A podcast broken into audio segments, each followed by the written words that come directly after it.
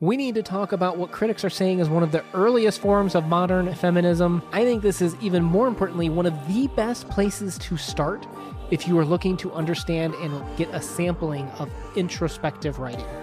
We could spend an hour talking about this story today. So cut me off when I start rambling of how awesome it is. this story is awesome. All right, let's get into this.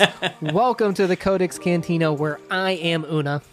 And have I got a story for you, Crypto? If you are new to the Codex Cantina, we take a conversational approach to discussing and understanding the stories that we read. Today is The Story of an Hour by Kate Chopin. And as always, we start off with publication information. The Story of an Hour was written April 19th, 1894, and then published in Vogue magazine December 6th as The Dream of an Hour.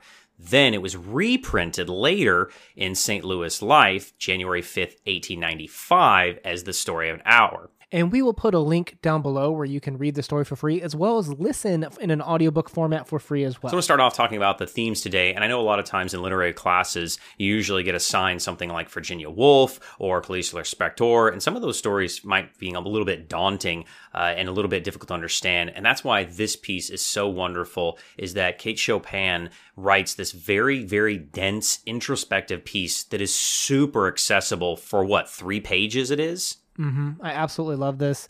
And why I love it too is also I've talked to you multiple times when we cover stories a lot of times injuries or maladies in stories mean something. Having an injured heart, such as in this story, could have to deal with feelings or love being broken, things like that. This is a perfect example where an author uses the malady to tell us more about the character themselves. And develops characters in such a short piece. This is a great teaching tool of how you can get something so dense in just a, a, a few pages. So let's talk about what little there is of the plot. There's a terrible railroad accident, and Brently Mallard dies. The main character, Louise Mallard, soon receives news of her husband's of her husband's of her husband's death. She throws herself into the room and recalls their past.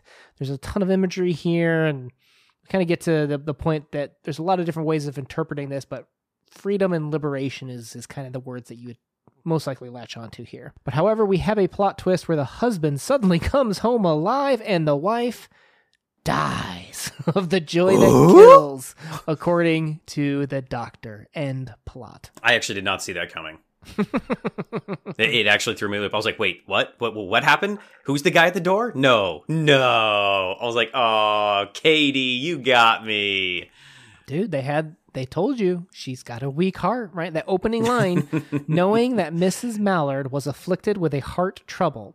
Great care was taken to break to her as gently as possible the news of her husband's death. And that heart trouble is what is truly symbolic for her. Yeah, but I didn't see it as foreshadowing right? I just thought it was symbolic. Oh, sure, sure. It was symbolic of, you know, uh, emotional love problems, that sort of thing.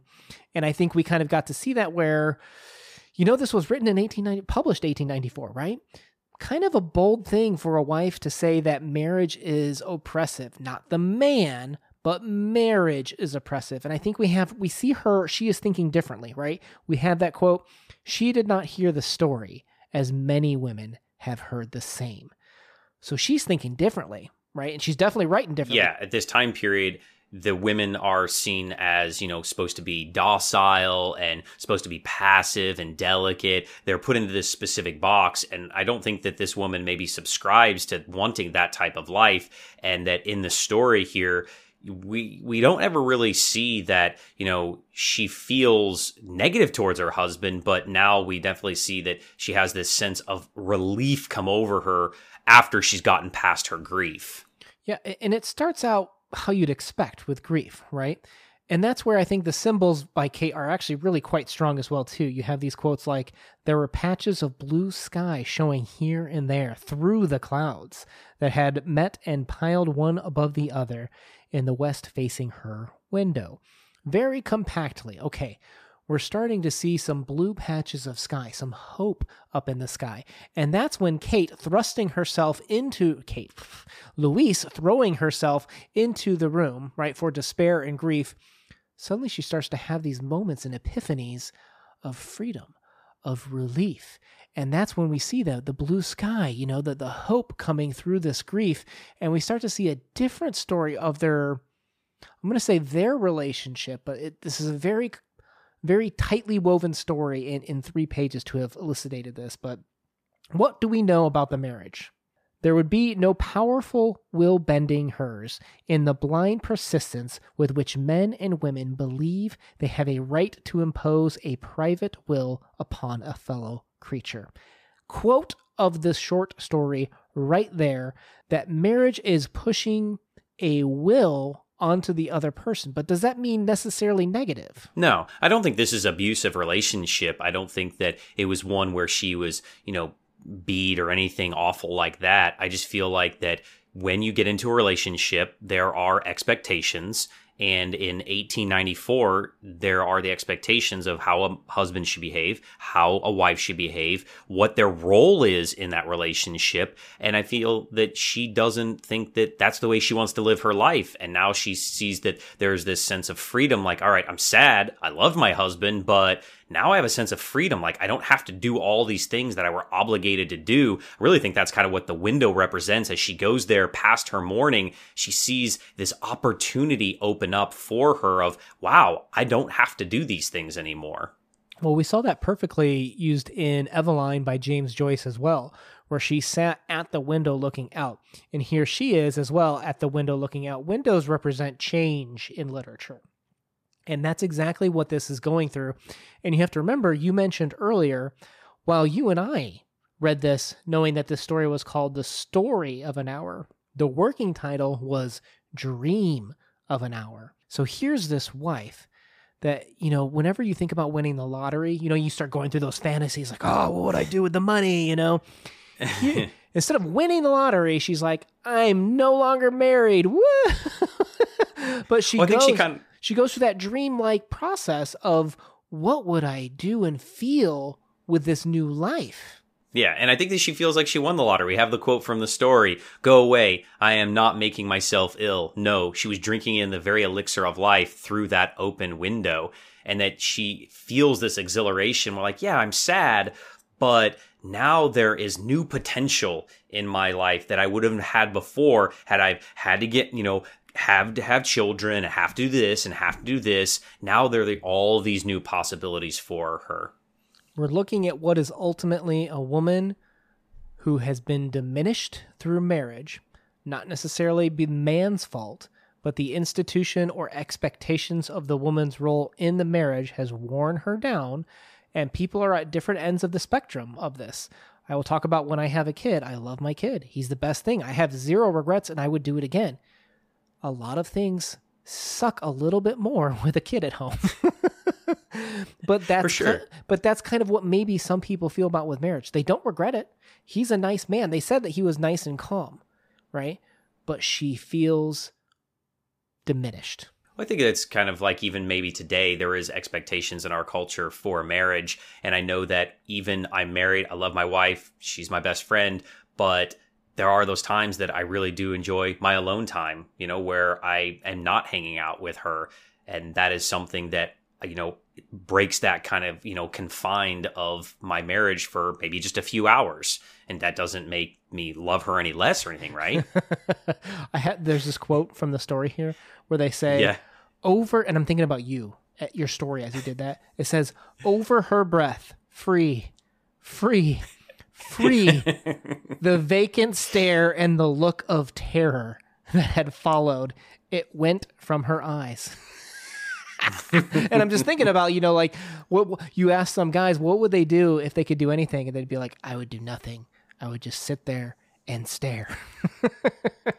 I've had I've had friends at school or I've had colleagues at school say the same thing. Oh, if I could just have an hour where somebody took the kids and you know my my wife went and did something with her girlfriends and I just had an hour to myself, that sounds like perfect bliss. You know, because we we all need those kind of things to recharge, and I think that this is just taking it to kind of the next level of what if you had that permanent change for freedom. Well, let's come to the last line of this story. We see her with this expressing of grief at first, and then she kind of becomes more hopeful. And we have the quote When the doctors came, they said she had died of heart disease, of joy, that kills.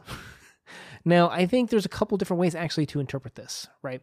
There's I one agree. Yeah. th- th- there's a very barbaric way that I feel like kind of ignores a lot of the story. It was that she was so happy she died that her husband was home. And I don't think that lines up very well with the idea of her being free with this dream of the hour, the story of her finally not being confined to marriage. It's an interpretation, but I think it ignores a lot of the elements of the story.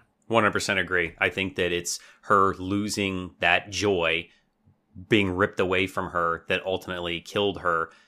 They, you know, you could take it. I think you take it three ways, right? The literal interpretation that remember they've said several times she had a weak heart, and maybe just you know it kind of scared her, and her weak heart gave out. to the the one you just gave, but I think that you know the more literary advanced way of looking at it is that her joy is taking from her, and she only had it for a few moments. That's how precious it was to her that it killed her after being ripped away of having that freedom for just a few moments. Oh, I can throw a fourth one in there. Do you want a soap opera, like dirty version?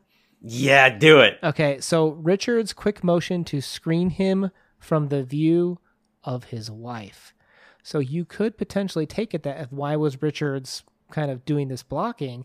I believe some people may come to the conclusion of was there an affair going on with these two? Oh, with the brother. Okay. Yeah. So- a little so- far fetched, but I like it. yeah, well, it's one of those things that like, you know, I'm not going to tell anyone they're wrong with an interpretation, right? You know me. Go with it, right? Whatever brings value to your life.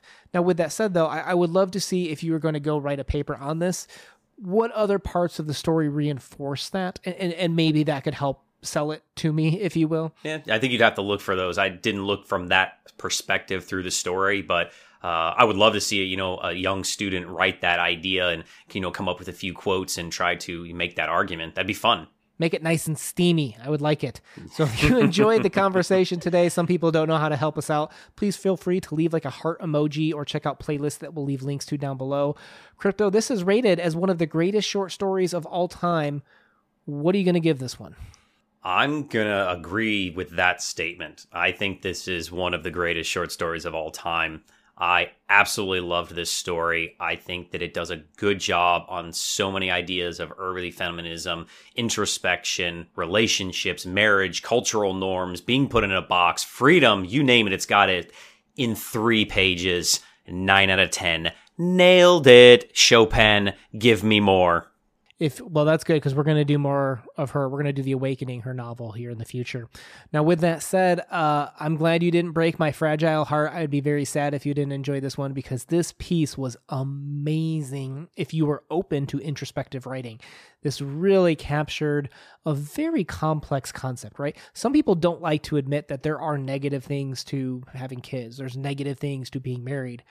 There are figure out how to articulate that. And then if you can figure out how to articulate that in three pages, you probably have a career of writing looking at you in your future. So I'm going to give it a 9 out of 10 as well. Really enjoyed this one. If you're down for discussions like this on great stories and literature, please make sure you hit that subscribe button to join us on the journey. We post videos every Monday and Thursday. Una out. Peace.